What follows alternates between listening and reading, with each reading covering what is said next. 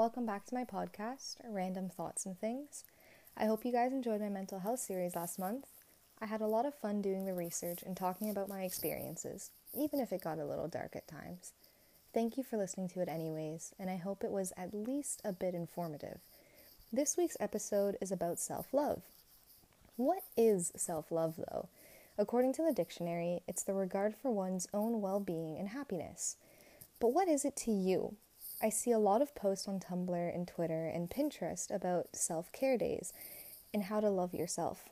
A little tip smiling at yourself in the mirror really does help. These posts usually have things like take a walk, or read your favorite book, or take a nice bubble bath with relaxing music on. I think that self care things like the like those totally make you love yourself more. When you pamper yourself or tell yourself positive affirmations, I really do believe that you can create a good form of self love within yourself. The best piece of advice I'd read online said to treat yourself the way you treat a small child. You wouldn't berate a child, or starve a child, or hurt a child, so why do that to yourself? But self love is a wild concept, in my opinion. What I mean by that is it's so crazy to grow up in today's society and not have a warped sense of self. I know for me, growing up, I had a lot of people, adults especially, tell me that I was so smart and so mature and so brilliant, and all these compliments relating to my schoolwork or reading comprehension level. This kind of actually messed up my self love and sense of self real bad. It's not that my parents or teachers or family friends were trying to do that, but going from elementary school and having all these praises come at all angles to going to high school and suddenly there's tons of people way smarter than me or better at important things like math or science and also not having as much time to do the things that made me smarter in elementary school like reading a ton or being able to practice my math and science without having to worry about missing an important or the next lesson also the teachers in my high school had so many students in classes and assignments to worry about that giving that praise was reserved for when you went way above their expectations. That's where I got messed up and developed this sense of self worth that relied pretty much solely on impressing my teachers and parents. That meant no more casual reading or writing my fiction stories because I was so worried with studying and impressing my teachers. It didn't last long though but that doesn't mean it got better. Instead of relying on validation from my teachers and parents, I wanted to impress my friends or the people I looked up to. That meant cutting class to hang out with friends, not study not studying because the people I was hanging out with aren't weren't. And unfortunately in grade 12, it meant smoking cigarettes. It then eventually got to a point near the end of grade 12 where I put on a facade of not caring to impress the people who I wanted validation from, I would act like I didn't care about class or my grades.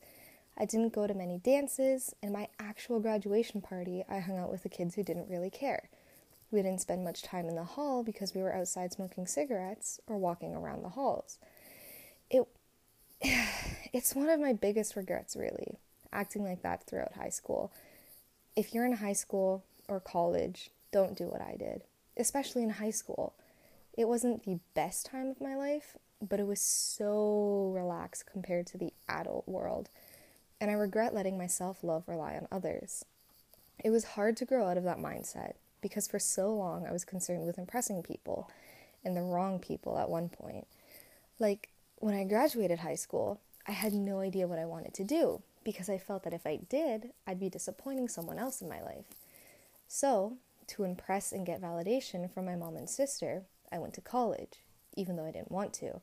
To get validation from my dad, I got a job while going to college. And I mean, if we think about it, what life skills do you leave high school with? Generally, you know how to make a resume that will please employers. If you were on honor roll or in the academic or university classes, you knew how to impress universities. That's not really stuff that's going to make you love yourself because it relies on someone else's approval I'm not saying it's not a fact of our society. You can't just walk into a job interview and say, Yeah, I've never done this job before, but I need the money, so hire me. But we can't place so much of how we feel about ourselves based on other people. If you apply for a job and go for an interview and don't get called back, that's okay. Try again with a different company. I'm not talking about how some people need a job or need to go to school and they don't get it. That's a separate issue. What I'm trying to get across in a very long winded explanation or rambly way is that you should love yourself. It's hard in today's society to not rely on other people's validation, what with social media and stuff. But it's so important to build up the skills you need to survive in our working, obsessed world and also to take care of yourself. You are the most important person in your life. You deserve the love and time you give to other people, sometimes even before giving it to other people. I know it's hard to do, especially when your mindset is so ingrained to impress others or that your worth relies directly on what others think of you. When you go for a job interview, once you leave, treat yourself to something small, like a hot chocolate or a coffee or a tea, maybe a cookie or pastry from a cafe or bakery. Once you send away your application to college or university, go take a hot shower or bath and light a candle. Don't put the candle near the bath, obviously. I've made that mistake before. If you like to go for hikes when the weather is good or better, get a bunch of your friends together and go. Take pictures and videos and listen to your favorite songs and sing the lyrics as loud as you can, even if other people are walking by. The greatest act of rebellion we can do in today's day and age is to be so true to ourselves we don't even notice when others are staring or giving us weird looks. It goes without saying to be respectful, but I believe that we can achieve a greater sense of self love when we do the things that make us happy. It does take a long time to get out of this mindset of impressing others, and then it takes an even longer time to get comfortable doing it. And sometimes it's really hard or even impossible. There's always going to be doubts in our hearts and minds when doing the things that make us happy or that increase our self love. What if other people judge me? What if I get yelled at? What if someone hurts me? What if no one likes it or me? It's perfectly normal to have these doubts, and for as long as you're human, they will be there. Like I said before, though, you will be doing things for you. So who cares what others will think? Unless it will be absolutely harmful to you to do the things that make you happy. And if you have the means to do them, go for it. When it comes to self love, the most important person is yourself. You need to support yourself first and foremost, and you only need your own approval. Again, if it's safe. Well, that'll be all for me this week. What are some of your self care tips or the things you do that make you happy? You can tell me on Instagram at Misha Bison or Twitter at Major Mish. I'll talk to you next time, friends.